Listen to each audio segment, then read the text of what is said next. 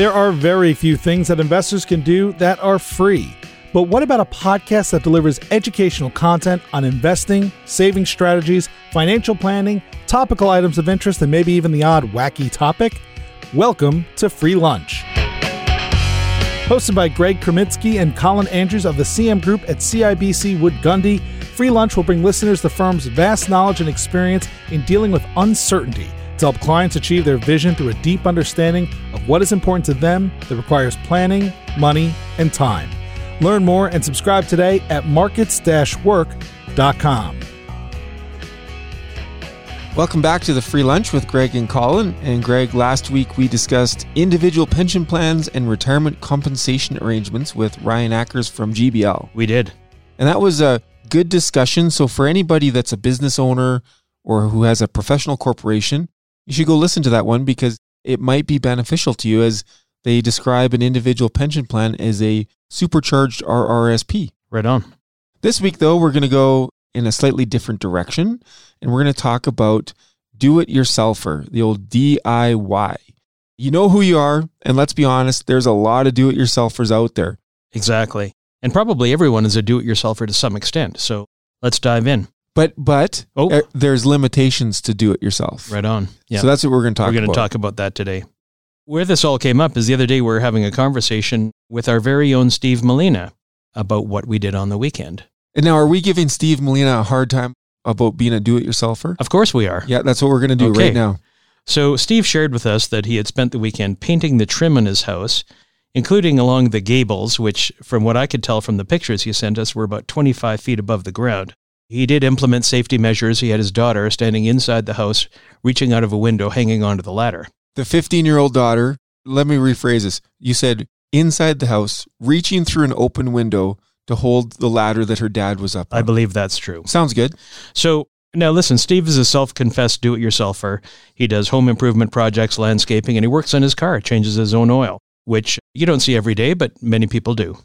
So I started thinking about what is it that motivates people to take on projects or activities outside of their primary area of expertise. In Steve's case, Steve provides investment advice and planning expertise to our clients. And he's really good at it. And he's very good at that. And so, what is it that motivates a guy like Steve? And clearly, over the last many years, the growth in home improvement stores, Home Depot, Lowe's, and more, people are tackling projects that previously they might have contracted out. And probably during COVID, there's more people doing do it yourself projects than there was pre COVID. I would think so because there's certainly not that I follow too closely what Home Depot's earnings are, but I understand that their earnings were completely off the chart. I think just reported this past week. So, DIY or do it yourself extends beyond home improvement or construction projects. And I think because of the availability of lots of online resources, these days people can write their own wills, they can sell their homes without a real estate agent, and they can make their own investment decisions and security transactions, including buying and selling stocks, options, mutual funds, ETFs, so on. So I was thinking, like, what is it? What are the motivations for taking on activities outside of your specific area of expertise that you otherwise might have hired a professional for? And so I did a little research on this. And Colin, what would you think is the number one reason why people do things themselves? Well, I was going to say self esteem, but I think the answer is money. They're both correct. But money, certainly on the economic side, money is one of the main reasons. And it's not just about saving money. So lots of people want to look at what's the best way to spend their money. And so they might reallocate money to other things. So if they save money by doing their own tiling in the bathroom, for example, they might be able to buy higher quality tile or replace the fixtures in the bathroom as well. But what so, about the opportunity cost of that, Greg? So if somebody's like tiling their own bathroom, they're spending their time doing that. Exactly. And when we get into some of the reasons why people might want to hire a professional, that's certainly one of them. Some people actually believe that they can do a better job themselves. They think that outside contractors don't have the same pride of workmanship and the pride of ownership that they have in their own houses, so they might treat their own house better. Sometimes lack of availability. If you're in high demand times, a construction boom or Calgary after a hailstorm, for example. Every might, summer? Every summer. It might be difficult to find people to do what you need them to do. And in other cases, and I've certainly run across this, in many cases, jobs are too small for professionals to want to take on.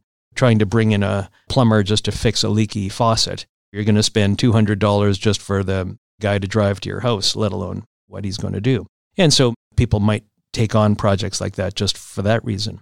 And then another motivation, which you brought up, is identity enhancement. Like there's a number of sources of identity enhancement or self esteem that can come from this. You can achieve a feeling of empowerment. You have a good result, you're empowered to take on further projects. It makes you feel more independent, not at the mercy of other professionals, that kind of thing. You can also build an identity as a craftsman, as someone who doesn't need help to do certain tasks, or being able to do something other people can't do. And there's a strong feeling of accomplishment there. And another thing is just being part of a whole do it yourself community. So lots of people involve other people's in their projects, family members, friends, come on over and we're going to build a deck or something like that. And it can be a kind of a community thing. So what it reminds me of, Greg, is the plumber paradox that we've talked about in the past. So for the listeners out there, all four of you that are listening to this, the plumber paradox was how did that go? So you're no, it was the locksmith paradox. The locksmith. Right. That's right. Your lock is broken and you have somebody come out who doesn't have a lot of experience and they spend all day working on the lock and you feel bad for them because they've spent eight hours working on this lock and they finally f- sort of fix it and you feel like you should pay them a lot for their services. Exactly. Right? But then you have an expert that comes out and he fixes the lock in 15 minutes charges you the same amount that you paid the previous person and you feel ripped off. so Exactly. And what you're paying for, of course, is expertise and you feel that there wasn't enough activity to justify the cost. But in the end, he solved the problem. He just did it in record time. So, and Greg, we're not being hard on do-it-yourselfers. Not at all. Like, actually, I'm very envious of people that can do a lot of this work by themselves. And there's also a lot of people out there when you talk about a craftsman. I mean, that might be somebody who is working on a craft that will take them through retirement years. Exactly. I know many people actually who really enjoy woodworking and in their spare time, they're out in their garage, they have all the tools and they make wonderful things. As you say, it's very admirable. It becomes a source of enjoyment and pride. So, what about you, Colin? Are you a do it yourselfer? I've dabbled in this stuff, but I know my limitations.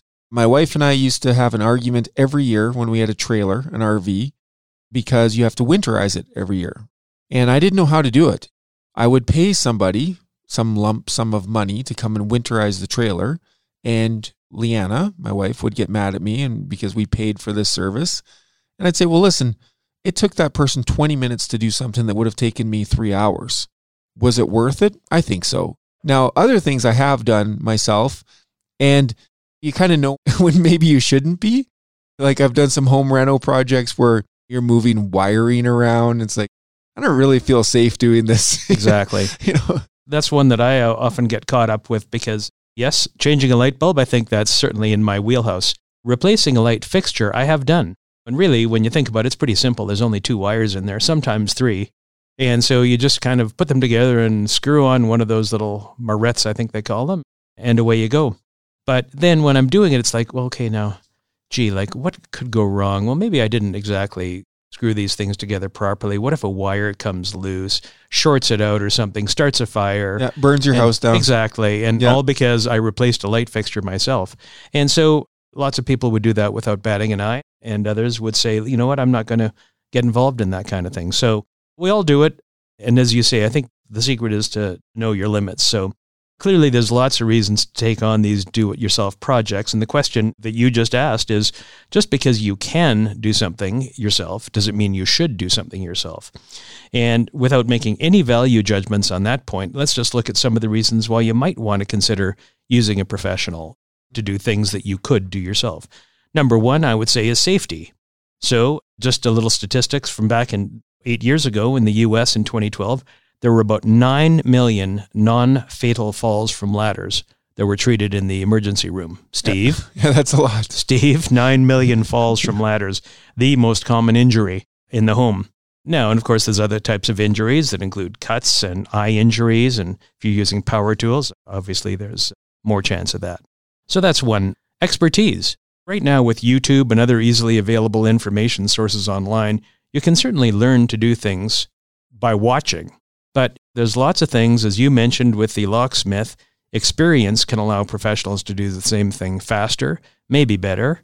And I know, speaking personally, when I look at YouTube videos and then go try to do something, what I'm looking at is never exactly the same as it is in the video. Or they make it look so easy on the video, don't they? Exactly. I do have to give a shout out to all these people that post these videos, though.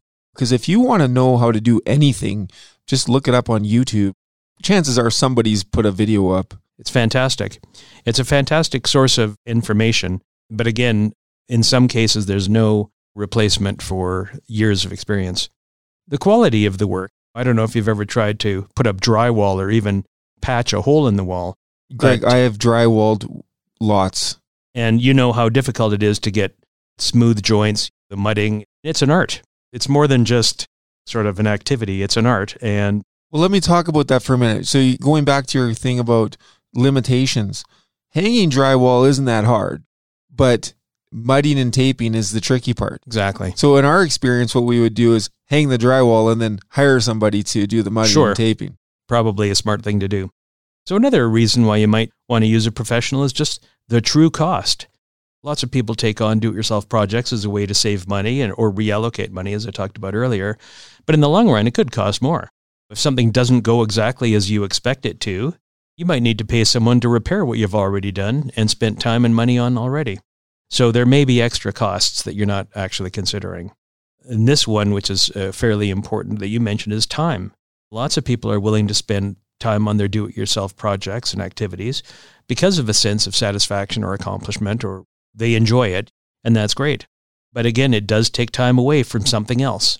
Your free lunch, like free lunch is an economic term for opportunity cost. So, every minute you're spending doing drywall or something else, you're not spending doing something else. That's right. You hear stories of people, in often cases, and this is not being sexist, it's just that often cases you hear of a, a husband who might be the do it yourselfer and spends hours or all weekends or evenings working on projects, and that's taking time away from the family or your kids as they're growing up. It's a choice you make, but it is a cost. And the last thing maybe I'll say is maybe the right tools for the job. Everything's easier when you have the right tools. You're not going to fix your car with a hammer and a screwdriver. So you need the right tools. And not only that, you also know how to use them properly. You can go rent any tool you want these days, but if you don't know how to use it, Let me make a note on that. There was this thing I studied years ago called collaborative consumption. oh, yes, This is where, like, do you have a drill at your house? I do. Yeah, like everybody owns a drill. Do you need the drill or do you need the hole? Like, you need the hole, but why does every household need to own a drill to produce a hole? I don't know, once a year or whatever it is. So, collaborative consumption would be like, why don't we all just like share some of those? Share tools. Exactly. Well, and I think we're getting into the age of sharing. We've got ride sharing, we've got home sharing through Airbnb. So, So, what does this have to do with investing, though? What are we talking about here? well, it turns out a lot because, of course, do it yourself investing is something that's very popular right now. And we'll talk about why it's popular and just get into a little bit of the background of it. So, the origin of do it yourself investing actually goes back to May 1st, 1975. They actually call it May Day. And what happened on that day is the Securities and Exchange Commission in the US made a fairly radical change. That was the day they allowed brokerages to charge varying commission rates. So prior to that, all brokerages charged exactly the same set fee for transactions. And as you can imagine, that wasn't a low fee. And at that point, they essentially deregulated fees and allowed low cost or discount brokerages to be created. And I believe Charles Schwab was actually the first discount broker in the US. And of course, the thing with discount brokers is they offered lower commissions but didn't provide any advice. And in those days, so you would phone up the company, you would tell them what transaction you wanted to make, buy me 500 shares of some company, and they would do the transaction. 500 shares of Enron. Enron? Colin, are we recommending people buy Enron shares? Well, we can't because it doesn't exist anymore. exactly. so you could do that.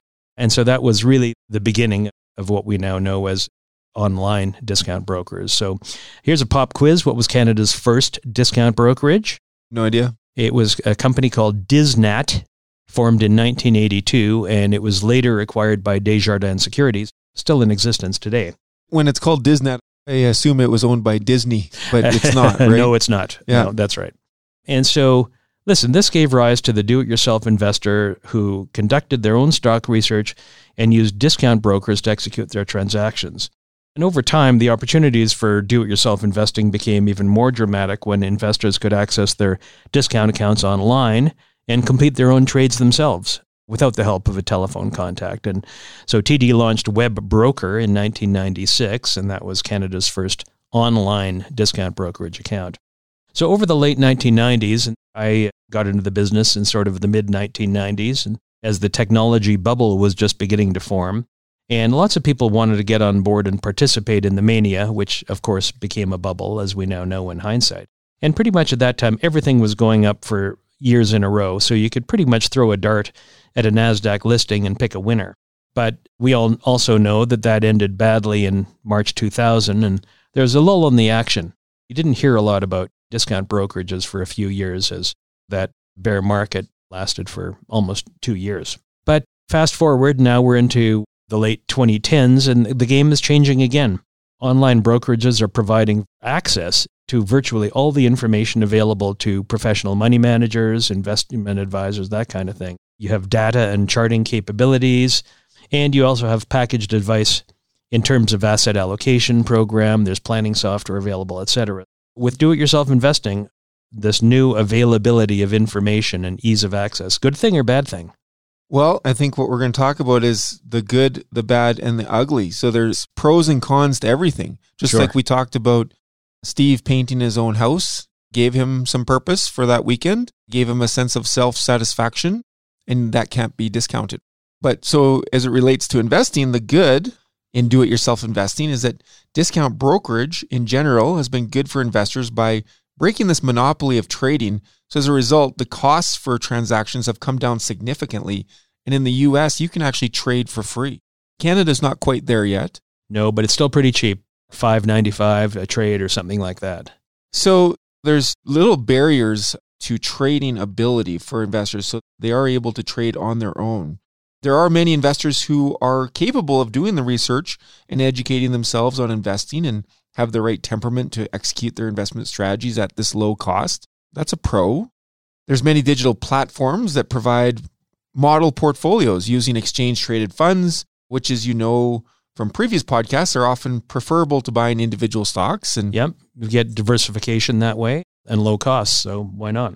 And we would align with this. If there's an investor out there that is choosing between trading individual stocks or following a model exchange traded fund portfolio, we'd say Way better. the model's better. Way sure. better. And there's people who do not want or value advice and don't like to pay for it. We've had conversations like that with clients over the years. If you want to do it yourself, I mean, you don't need to pay me. And there's no hard feelings, by the way. This is great. This is your choice. I wonder what that person would have done March of 2020 when the market went down. So let's get into the bad part. Right. Because those are all pros. Like you are able to do it. Executing a trade is simple. Finding the buy or sell button on a trading platform is pretty easy to do. There are some limitations to that though. Like when you're buying or selling a small stock, for example, and you put your price in at the market price, you could actually move the price of that stock significantly. Exactly. And that's something that do it yourselfers might not know. Might not consider liquidity and things like that for sure. Yeah, so the cons, the fact that trading is free actually encourages people to be more active, which can be a dangerous activity Exactly. at times.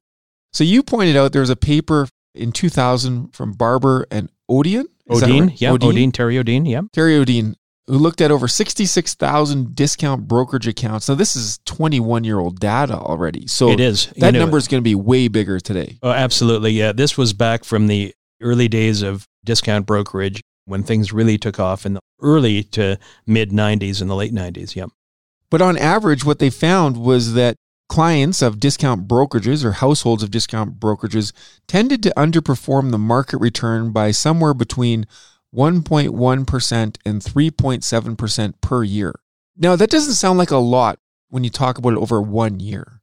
But when you compound that over 20 years, Oh, huge. so Yeah. let's just say on average it was 2.5%, because that's somewhere in the middle. So 20 years of 2.5% difference per year compounded. That's the difference between a multi million dollar mansion and something much smaller. Exactly. So, turnover, there was lots of turnover with these discount brokerage accounts, and it was just from hazardous trading. That's right. some of the turnover was like they turn over the entire portfolio twice a year, which is massive. Selling every single stock you've got, buying and selling twice a year. The next one is overconfidence. So, overconfidence is one of those behavioral biases that we've talked about in the past, and it has a major impact on financial decisions. And coupled with free trading costs, it can contribute to underperformance. Overconfidence can't be discounted. No, for sure. I mean, we had a client years ago who would look at the paper on the weekend and then call me on Monday to do a trade based off of the research that they had done on the weekend. And they had this confidence bias that they knew more than the marketplace.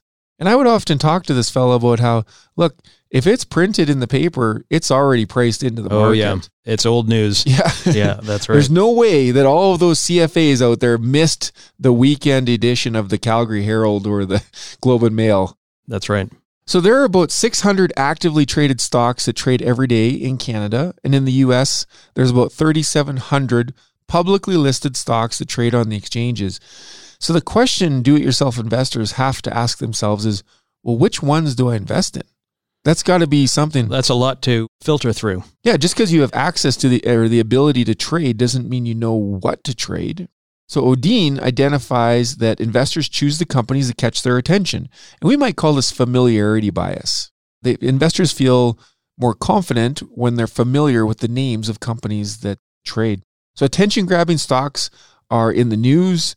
Stocks experience high abnormal trading volumes. Stocks with extreme one day, one month, or one year returns. Like looking at what something did over the last year doesn't mean it's a good investment for the next year. Exactly. And once a stock's in the news, that again, it just grabs your attention because many people they'll read the news or they'll watch BNN or CNBC or something and they'll see stocks getting mentioned. And the stocks are getting mentioned for some reason. Yeah, yeah, Something's already happened. Or the person mentioning the stock is trying to create something to happen. Sure. You got to ask yourself if there's a research analyst on, I won't mention the TV show, but on a show, and they're promoting a stock, there has to be an underlying reason. Because if the stock was so good, they would probably keep it all for themselves. So the ugly. So we've talked about the GameStop phenomenon, which is continuing on as we speak, by the way. But this has taken all of the risks of online trading described above and it's put them on steroids. So you've got this active community of stock traders sharing ideas on this Reddit Wall Street Bets forum using their own language like diamond hands and paper hands. And you've got this unlimited zero cost trading, so they can trade it no problem. And you have very little experience in this cohort of people that are, for the most part, trading this short squeeze. And so for every winner that comes out of that, there's a loser. Like somebody bought GameStop at $483 a month ago, and today it's priced at somewhere around, I don't know, $170. Somebody bought it, and that means somebody sold it. So somebody won and somebody lost. That's right. When you think back to what I had talked about earlier, some of the motivations for being do-it-yourselfers, you can see how like the whole Reddit crowd really falls into that sense of community. Because here you've got a bunch of like-minded people connecting on Reddit and talking about their investments, and they're all sharing ideas and sharing their great stories on how much, and everybody wants to be part of that. And it's not about saving money here, of course. Well, of course, they've saved money on transactions, but it's also about making lots of money because they think, hey, here's a great opportunity to be part of the crowd, stick it to the short sellers, and make some money while we're at it. And so there's a real camaraderie almost of being part of that group. Well, Daniel Crosby was on our show talking just about that, that it's almost like a social movement that came out of this where you had people that are just looking for something to attach themselves to. Exactly. Let's finish off by looking at some of the reasons why investors may want to use a professional for their investment strategy and financial planning, looking at the same reasons as do it yourself renovators might want to look at a professional. Now, we should preface this by saying, are we promoting people work with an investment professional, Greg? Well, I think if they can look at their own situation and say, I just don't feel comfortable or confident that I have the tools and the resources and the expertise to do this myself, absolutely. There really are two choices. You do it yourself or you use a professional. And I think that's something that people have to decide for themselves. But look at some reasons why you might want to consider a professional. First of all, we talked about safety. So here we're not talking about falling off ladders. We're talking about hurting yourself financially. If you make a mistake, if you make a bad call or something that doesn't work out as you planned or hope, it could hurt you financially and take a long time to recover. Remember, we talked in a previous podcast about the time cost of being wrong. So if you make a big mistake and underperform the market significantly or one or two years, it could take many years of actually outperforming the market just to catch up to where you would have been had you not made that big mistake. Two is expertise and experience. A lot of advisors not only have years of experience behind them, so they've gone through similar market periods, perhaps sometimes many times over, but many advisors continually upgrade their knowledge and education by attending conferences, getting new certifications and abilities to do their jobs better. There's an evolution in this world that's continuous. Exactly. And continuous education, continuous improvement is critical. And that expertise could help some people avoid common mistakes and pitfalls that might interfere with their investment success. Quality of work. Well, the quality of a portfolio isn't based just on how the portfolio did last year, but it's really how the portfolio could be expected to perform in the future under a variety of market conditions. We talked a few weeks ago about probability and the importance of understanding its role in expected returns luck can work for a portfolio from time to time, but it's not really a long term strategy for success. Yeah. So you have to play the odds and you have to build a high quality portfolio that's expected to perform well in a variety of different market conditions. I can't imagine somebody writing a book on do it yourself investing, make luck your strategy. Exactly. Yeah. exactly. Now, another one is what is the true cost? So while using a full service advisor certainly could cost more than doing it yourself, it's important to look at the benefits, which can be both monetary and they can be psychological. So, monetary, if you look at the portfolio benefits of being properly invested to begin with, regular rebalancing, attention to tax efficiency, financial planning, all of those could actually generate better returns and not just the same returns at a higher fee that you might sometimes see advertised on commercials. And there's another thing, which is just that whole the psychological impact of having someone in your court that's looking out for your interests financially and helping you and guiding and providing advice. There's benefits there as well. Time. So this is an interesting one because we actually believe that a well positioned portfolio should largely be left alone, aside from regular rebalancing, because as Odin pointed out, trading is hazardous to your wealth. So a well structured portfolio doesn't need to be tinkered with too much other than regular rebalancing. However, the time that you need to put into research and create that initial portfolio could be extensive and ongoing. And ongoing. I look at that too, like that rebalancing. I've mentioned this before as we're in the spring season now, finally, and things are warmer here in Calgary and people are starting to garden. And I look at that rebalancing as like tending your garden. You're just sort of pulling weeds every three to six months and making it better. Exactly. It's a great analogy, actually. Well, thank you. No, you're welcome. no, no, I insist. and lastly, the right tools. Interestingly, much of the data that we have available as investment advisors, that data is available to anybody online and probably free. If you want to look up performance information for any kind of mutual funds, historical returns of different asset classes, fundamental financial information on companies, you can easily access that information. But being able to take all of that information, which is massive, distill it into an actionable investment strategy is not necessarily that simple. And so being able to use the tools properly takes practice and time. Being able to look through the data to avoid drawing wrong conclusions is also critical there's a saying, it says, if you torture the data long enough, it'll confess to anything. And so that's one of those things. And interestingly enough, when people start getting interested in investing, what they do is they start looking for patterns. So, what's a pattern? Well, gee, the market did well during this time. What else was going on in the world? And maybe we can find a connection. It's kind of like buying lottery tickets and having your set of lucky numbers. Well, we know that there's no lucky numbers out there. Well, no, seven. Seven's a lucky well, number. I, I guess it could be if you're playing craps, I guess. but playing the same lucky numbers on a lottery ticket, I mean, there's, as I say, there's no lucky numbers. It's totally random which numbers are drawn out of 45 or however many there are. Well, it's 49 because it's, isn't it? Oh, like 649. There yeah. you go. Okay. okay, 49 numbers. Unless you're playing Lotto Max, I'm not sure if that has the I same number. I don't know. Anyway, the point being is that you can draw wrong conclusions from things that look like there's a pattern. and avoiding making those kinds of decisions and using a more academically derived investment strategy is probably going to benefit you in the long run. So that's all I've got to say about do it yourself investing. It absolutely is appropriate for many people and probably not appropriate for many others. And so it's important to understand, I guess, what are the benefits and what are the potential drawbacks. And that's what we've tried to point out here.